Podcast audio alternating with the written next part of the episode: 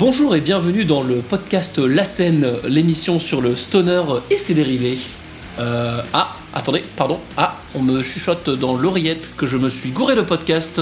Bienvenue dans les excursions de SunBazor. Ah, c'est bon, je viens d'avoir le panneau qui m'affiche. Je suis en train de lire un prompteur, hein, bien sûr. Bienvenue dans les excursions de l'escale, enfin de... SunBazor, voilà, l'escale c'est un autre podcast. Donc voilà, les excursions qui sont nos petits peu live report compte rendu de nos péripéties en concert. Et je suis Asukero et je suis accompagné de deux lurons nordistes pour ce report, puisque voilà, nous sommes pour ce concert sur le terre-terre de chez nous. Voilà, puisque je suis donc du coup accompagné avec mon comparse de toujours, DrayTalcore, bien évidemment. Si quand on vous dit 1782, vous pensez groupe de merde, alors il y a 2-3 petites choses sur lesquelles on va devoir remédier. Salut à tous, c'est DrayTalcore pour les excursions de Soundbather et je vous accueille avec grand plaisir chez moi, les amis. Et oui, puisque nous sommes à la DrayTalcore House, après avoir mangé un petit kebab, pas piqué des hannetons et en train de siroter des bières, on chill pour ce report. Et puis notre troisième acolyte pour cet enregistrement n'est autre que Ekafiz, le dernier arrivé dans l'équipe SunBazor.fr. Comment vas-tu ? Bien, bonjour à tous et bienvenue dans cet épisode. N'hésitez pas à suivre SunBazor sur le site et aussi Spread the Sound sur Instagram où on parlera probablement jamais de 1782. Le mec qui fait sa pub. Il a le droit. Je veux dire qu'on va faire de la pub de la scène de manière éhonteuse. Et moi, suivez-moi sur Instagram, DrayTalcore, je publie des illustrations de temps en temps. Et moi, suivez-moi pas sur les réseaux. De toute façon, personne n'en a rien à péter de ce que je raconte. Donc nous sommes chez DrayTalcore, nous sommes à Lille. Et nous sommes le 9 avril et en ce week-end de Pâques, nous avons décidé de worshipper un petit peu le sabbat. Oui. C'est un peu de mise, hein, voilà, les gens fêtent la fin du carême, le vendredi saint, tout ça. Ils mangent du chocolat, nous on a décidé de manger du gras. Ils bouffent du chocolat, nous on a décidé de manger du gras, tout à fait, puisque à Lille, à la BratCave, ce dimanche soir, avait lieu un concert organisé par l'association Nine Circles. Les 9 cercles.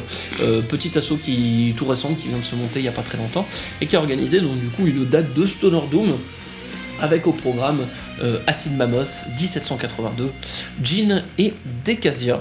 Oui, à préciser que à la base c'était deux dates différentes et qui se sont regroupées sous la même étoffée, vu que les deux groupes, les deux dates jouaient le même soir à Lille, c'est con de pas faire un mini-fest. Voilà. C'est ça, oui, et puis le dimanche, les gens c'est plus facile pour les gens aussi d'être présents dès 17h devant la salle, on en reparlera peut-être, et donc du coup c'était de mise comme ça. Nous, ça non plus, ça nous fait 4 groupes à vue en une journée, donc oui. C'était l'occasion de faire un petit report, quoi. Donc oui, je l'ai dit, c'était à la BratCave, hein, petite salle associative, des très, très belles bornes d'arcade, mais aussi une salle de concert très sympathique. Ils ont bien retapé là ces derniers temps, donc c'est toujours un plaisir d'aller là-bas, et puis voilà, ça fait soutenir les acteurs locaux, on va dire, donc c'est cool. Ils ont vraiment bien aménagé maintenant, donc voilà. Je sais pas s'il y a un avis au bout de sur la BratCave, très rapidement. Vas-y, coucou, j'ai pas d'avis sur la BratCave. Moi du coup c'était la première fois que j'y allais, donc je n'ai pas connu la BratCave, on va dire, en travaux. Oui, c'est vrai que, préciser, elle a ouvert ses portes fin 2019. Quand elle a ouvert ses portes fin 2019, on a vu quelques groupes là-bas, et la salle était encore en travaux, c'est-à-dire tellement en travaux qu'il y avait encore même pas les plaques de contreplaqué posées sur les murs. Pour vous dire, il y avait une vieille table de mixage sur le côté pour la régie, enfin bref. Ouais, voilà, ça. C'était roots, quoi. C'était vraiment roots à l'époque. Ils essayaient de lancer la salle comme ils pouvaient, puis ils se sont pris le confinement en pleine gueule. Et bah écoutez, on est quand même toujours heureux de savoir que des petites associations comme ça ont quand même survécu cette période très difficile qu'était le Covid, et que la salle a fini ses rénovations, puis elle est très jolie, la salle. Tout ça, et du coup c'était un cadre parfait pour accueillir nos 4 groupes du soir. Du coup on va commencer direct par le premier groupe, hein, du coup Decasia, un power trio de stoner originaire de Nantes. C'est ça, donc voilà, petit groupe français, et je vais commencer par Corentin qui va nous dire ce qu'il a pensé de Decasia. Et ça a été très bonne découverte, je connaissais ni Dave ni d'Adam, et franchement c'est ça le rock. C'est tout ce qu'on attend d'un groupe en début de concert, de bien chauffer la salle. Et j'ai quand même bien pris mon pied pendant le set qui est passé en un éclair. Et la question s'est posée de passer au stand de merch juste après d'ailleurs. Ils avaient des jolis visuels en plus. Ouais. Mon cher DrayTalcore, qu'as-tu pensé de Decasia ? Eh ben, c'était ma découverte de cette soirée, car c'était le seul des 4 groupes que je ne connaissais pas. Et quelle très belle découverte que c'était. Ouais, c'était super bien, un espèce de rock très faisé, psyché sur le bord, où les musiciens n'abusent pas d'effets de reverb et de wah-wah sur leurs instruments, et ça marche vraiment bien. C'était une très très belle découverte et on donnera une chance en écoute sur support physique à ces joyeux lurons qui, en checkant un peu leur discographie, fêtent leurs 10 ans de carrière cette année. Donc ouais, c'est pas tout récent non plus, tu vois. Ah, ils ont un peu d'XP, je pense. Ah ouais, ils ont un peu d'XP, tu vois. Parce que bah pareil, comme vous deux, je connaissais ni d'Eve ni d'Adam Decasia. Et ça fut une très très bonne découverte pour le coup, ça a vraiment bien comme vous avez dit, bien démarré la soirée. Ouais. Bon power trio qui fait le taf avec du bon riff et surtout des belles phases de psyché. Et alors un truc moi qui m'a impressionné, je sais pas si vous avez vu, le guitariste jouait sans plectre. Oui. Il jouait qu'au doigt. Il jouait qu'au doigt, ouais. Le bassiste aussi, mais bon, le bassiste, voilà, basse Rickenbacker, etc. Point Rickenbacker évidemment. Mais point Rickenbacker et point Gibson SG pour la guitare. Donc ouais. On est sur du classic shit. Ouais, c'est ça. On est sur du classic shit stoner, mais classic shit bien branlé. Ouais. Et ouais, et du coup, ouais, voir un mec quand même qui riff au doigt, c'est quand même pas rien. C'est assez stylé. Ouais. Du coup, c'était très en fait, ça rajoutait une dynamique un petit peu j'allais dire volupté, mais un petit peu soutillante sur ses solos, sur ses parties solos notamment. Et ouais, il arrivait quand même à envoyer de la puissance sur ses riffs malgré le fait que, encore une fois, il jouait qu'avec ses doigts. Donc, très très impressionnant. Et, oui. Et bravo à eux. Et du coup, moi je suis reparti avec le vinyle de leur dernier album parce que voilà, on soutient la scène et ça m'avait bien convaincu. Ça a peut-être un peu moins énergique que ça se trouve en studio sans doute. Parce que c'est le genre de groupe, je pense, qui sont bien bonifiés avec le live. Mais écoute, pourquoi pas. Donc voilà. Très, on très verra bien quand sortira le podcast. Il y a de fortes chances qu'il sorte après cette date. Mais si jamais nos amis parisiens peuvent peut-être, je peux peut-être vous les conseiller, nous dire si c'était bien, parce qu'ils jouent à un festival qui s'appelle le Grand Paris Doom Sludge. Oui, justement, c'est un week-end prévu dans la grande couronne de Paris. Avec en tête d'affiche, le premier soir t'as 1000 Mods et le second soir t'as Conan. Et je sais que je crois que c'est un des deux soirs, le soir le plus psyché du coup, où il y a Decasia qui est programmé dedans. Donc ouais, ils arrivent à avoir des petites dates comme ça, c'est très sympa, je peux vraiment que vous conseiller la découverte et l'écoute en live si jamais il passe pas de chez vous. Très bien, et bah du coup on va passer directement au groupe suivant. Autre groupe français du coup, puisque on avait affaire à Djiin. Qui était un quatuor cette fois-ci, avec la particularité d'avoir une chanteuse harpiste. Du coup, donc voilà, une harpe, je crois que c'est le seul groupe que j'ai jamais vu sur scène personnellement avec une harpe hors, on va dire, orchestre, etc. Hein. Ouais. Mais en tout cas, en groupe de rock, c'est la première fois que je vois une harpe sur scène. Donc voilà, c'était très cool. Et du coup, bah, mon cher Dray, qu'en as-tu pensé de Djiin ? Bah en fait j'étais un peu dépourvu parce que je ne connaissais de réputation seulement Djiin, parce qu'on rappelle que notre cher Tolol, qu'on embrasse évidemment goulûment, avait déjà vu Djiin au Volcano Station, un autre festival fortement recommandable mais dont les places sont beaucoup plus difficiles d'accès qu'un festival lambda, qui nous avait beaucoup parlé en bien de Djiin et de justement le son qu'ils ont. De connaissant que dalle, je m'attendais vraiment à un truc un peu plus doux justement avec l'harpe, alors qu'en fait non, c'est vraiment, il y a un côté aussi très psychédélique qui est présent dedans. C'est peut-être, je crois, le concert que j'ai le moins apprécié des 4, simplement parce que ce que je disais à mes collègues, les compositions sont globalement, c'est bien foutu, mais j'ai trouvé un gros problème de découpement entre les parties. J'ai trouvé qu'il y avait plusieurs parties qui étaient découpées et où justement ils faisaient des interludes qui n'avaient rien à voir entre les parties, et ça alternait vraiment entre des parties beaucoup plus psychédéliques, beaucoup plus lentes et posées, et des parties où justement beaucoup plus riffues, où ton corps a tendance à faire le balancier. Et ces parties-là étaient pour moi les plus réussies comparées aux parties lentes qui étaient, je trouve, un peu ennuyantes sur la longueur. Et le problème, c'est que vu que c'était un découpage assez bizarre, j'ai trouvé un peu à la OPF, pour donner un exemple qui me est venu en tête comme ça, les compositions d'OPF ont quand même des espèces de puzzles, de partitions qui vont pas forcément entre choses. Les parties qui étaient les plus Rifus et Djiin, c'était celles que j'avais le plus appréciées et qui, j'ai trouvé, étaient les plus courtes, malheureusement. Globalement, c'était quand même un bon concert. Je dis pas que les compositions sont faibles, que le groupe n'a aucune prestance, ça marchait vraiment bien. Mais c'est juste que c'est le concert où je suis le moins rentré dans l'ambiance. Ok, très bien, merci. Et toi, Corentin ? Moi, c'est un peu l'opposé complet. Ça a été un concert où j'ai vraiment plus apprécié les parties qui ont été les plus lentes et où justement j'ai eu plus de mal avec les parties Rifu. J'ai pas trop ressenti cette sensation de découpage entre les différentes parties qui avaient un peu ni queue ni tête, comme de la façon dont j'ai compris. C'est ça. Et non, le set s'est plutôt bien enchaîné pour moi. Il y a vraiment eu que le premier morceau qui m'a désarçonné par son lancement. J'ai l'impression d'arriver dans un concert de punk au tout début du dernier morceau. Et on a eu la chance sur ce set que Djiin joue des nouveaux morceaux de l'album qui doit sortir cette année, de ce que j'ai compris. Oui, ils ont dit qu'il l'enregistrait au mois de juin 2023 pour un éponyme, donc on vous tiendra au courant. Voilà.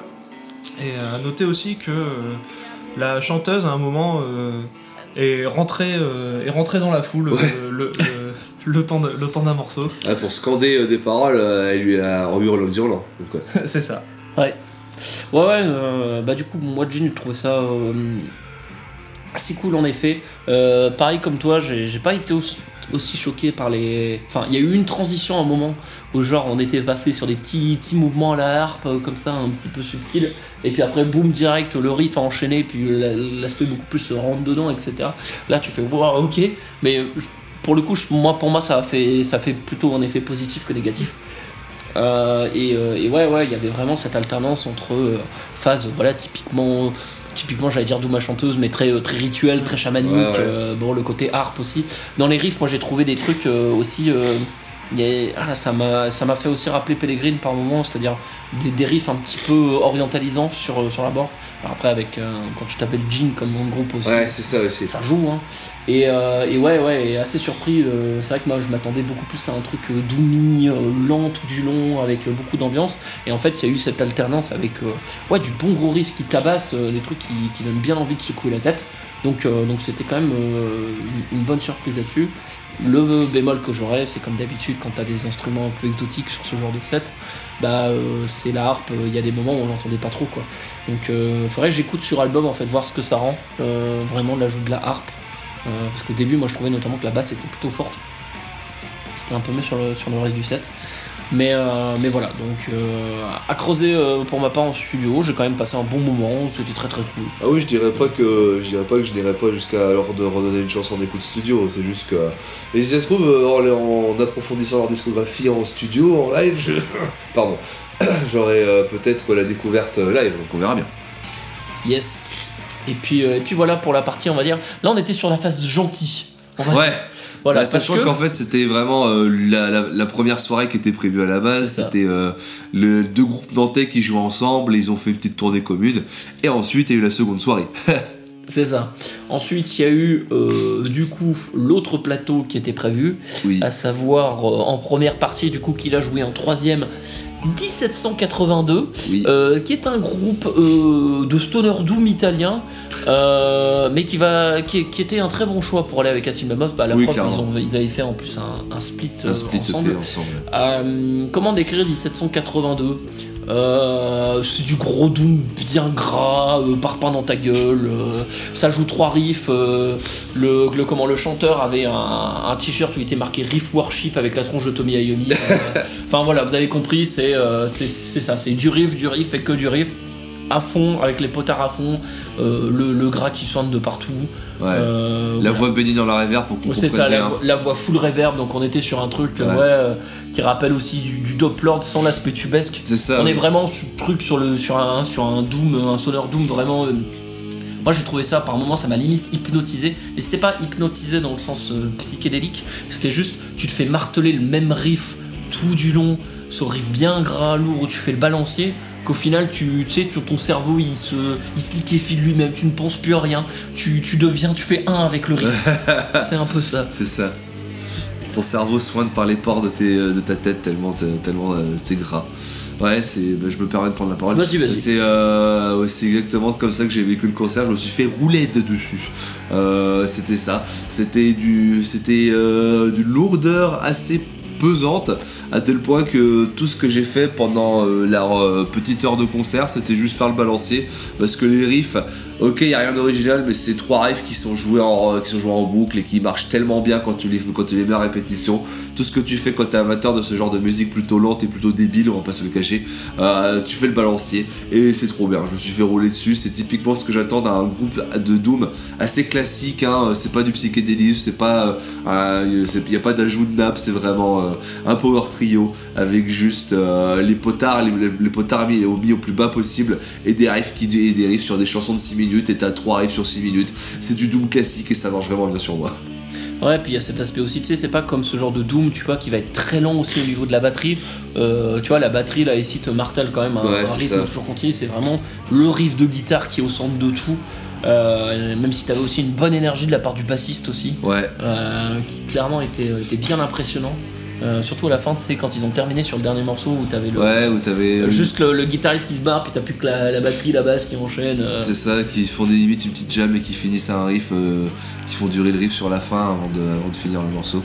Avant de laisser la parole à Corentin, juste pour savoir, je me permets de me la péter. Pourquoi le groupe s'appelle 1782, c'est parce que c'est l'année où a eu lieu la dernière chasse de sorcières en Suisse. Voilà. Et alors en fait, 1782, c'est l'année où il y a eu la dernière chasse de sorcières en Suisse. Faut savoir. Alors attention, en plus, faut savoir que vu qu'ils chantent en anglais, faudrait dire 1782, ou vu qu'ils sont italiens, faudrait dire Quattrocento et mamma mia. Je sais pas parler italien, désolé. Je me désengage, je pardonne tous mes ancêtres pour ce que vient de dire mon comparse. Et on embrasse le monteur de cet épisode qui a découpé cette partie. Oh non, pas du tout, pour la garder. On garde tout chez nous, il n'y a pas de montage, bien sûr, jamais. Mais du coup, il nous reste une dernière personne qui n'a pas donné son avis sur 1782, et c'est pas des moindres au niveau avis, puisqu'il me semble que tu n'as pas passé un très bon moment. Eh bien, permettez-moi d'apporter un peu de nuance sur ce concert. Non, absolument pas, j'ai détesté. T'as parlé à un moment, Guillaume, que le groupe n'apportait pas de... Il n'y avait pas de nappe, d'éléments supplémentaires au riff. Et effectivement, c'est ce qui m'a beaucoup dérangé sur ce genre de groupe.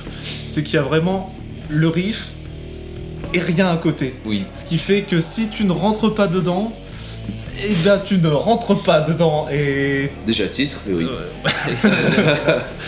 Et du coup, j'ai passé tout le concert à dire, à essayer de balancer. Et oui, ça marche de balancer, sauf que quand ton esprit n'est pas engagé dans le concert, c'est quand même vachement long, 50 minutes d'un doom aussi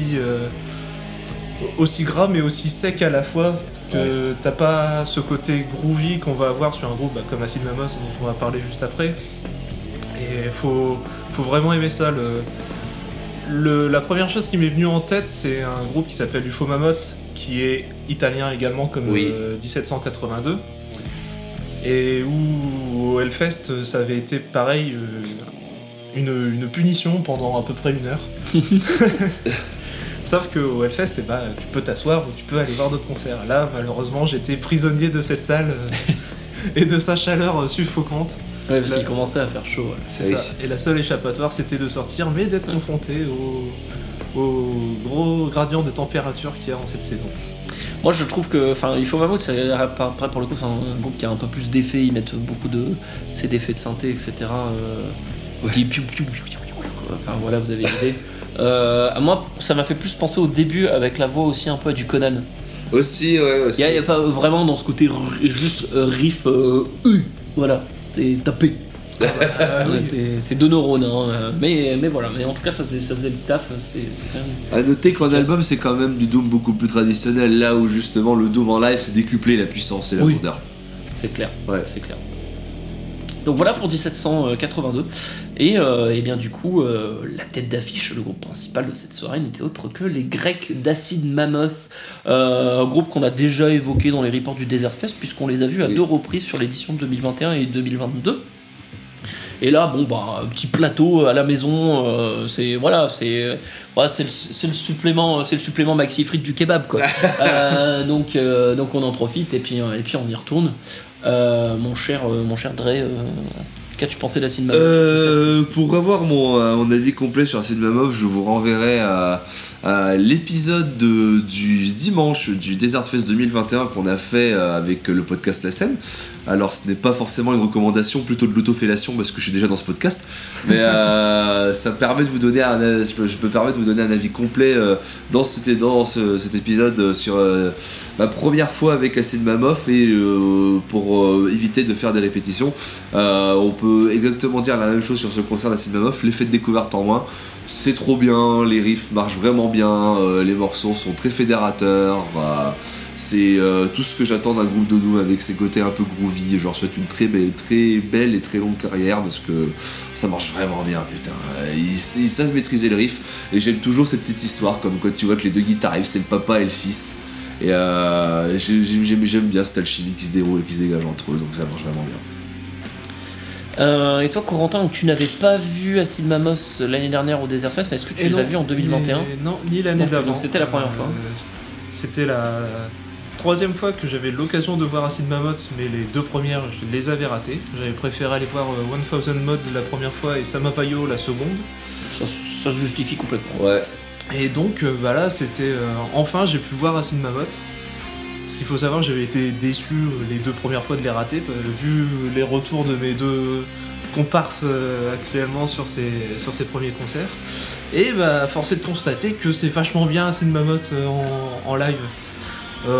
On a eu énormément de morceaux de l'album Under Acid Oof, qui est le seul album que je connaisse bien, et donc ça m'a régalé d'avoir autant de morceaux avec des riffs absolument imparable, mention spéciale à Tree of Wo, que c'est juste impossible de ne pas hocher sur ce titre.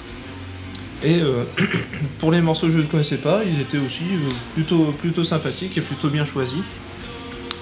Je crois que d'habitude ils finissent soit sur Them, soit sur They Live, et cette fois ils ont fait un rappel avec un morceau de leur split EP qu'ils ont fait avec 1782 du coup. Mais t'as vu la gueule de leur rappel, ils étaient en mode on peut faire un rappel ? Ouais, vas-y. Ils jouent le morceau, ils s'en vont, t'as encore des gens qui gueulent pour le rappel, ils font on peut faire un rappel ? Les gars de l'orga allument la lumière dans la salle, ils font oh, on peut jouer avec les lumières s'il faut. Puis ensuite ils commencent à mettre la musique, ils disent tu on peut pas faire de rappel ? Et là ils rangent les instruments. C'est limite triste, c'est comme des enfants. Ouais, c'est ça, c'était fou. Ouais. Ça y est, c'est fini. Ouais, c'est ça. Le tour de manège est terminé. En ouais, c'est ça.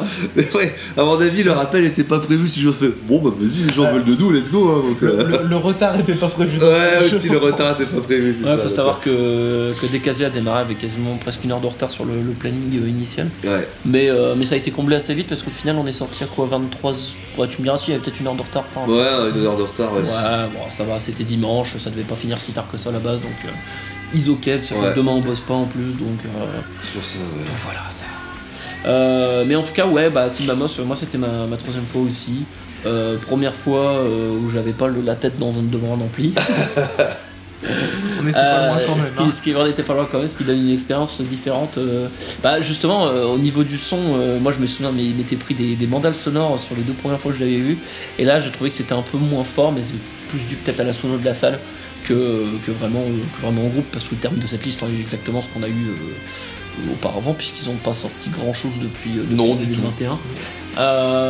Donc ouais, c'est toujours très très cool, pareil du Sabbath Worship, il y a du putain de riff, ils ont joué They Live et Them, le classique, le public était bien répondu présent, le chanteur nous a montré qu'il savait dire qu'il voulait une bière en français, c'était marrant.